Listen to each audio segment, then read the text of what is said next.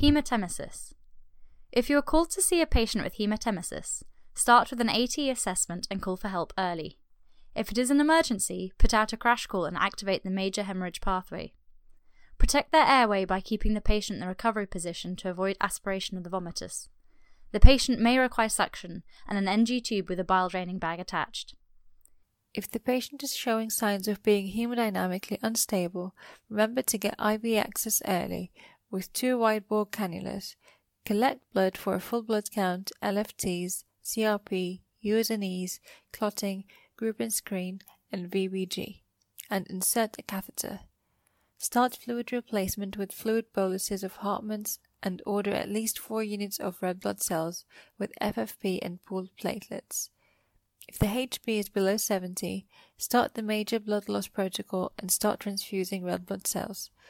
If the patient has known decompensated chronic liver disease, order boluses of 20% human albumin solution and 5% HAS for background fluids. It is also important to check for melena as part of the A2E assessment.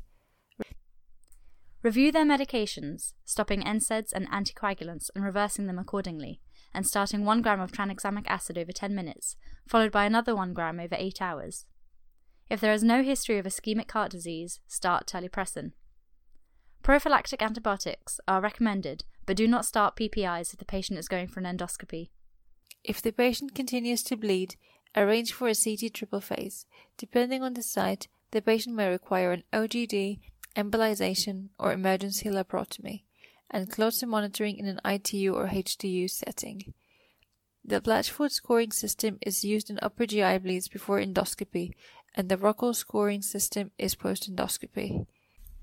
After performing your initial assessments and taking appropriate measures to resuscitate the patient, it is key to discuss the case with a responsible senior clinician for best advice and further management steps.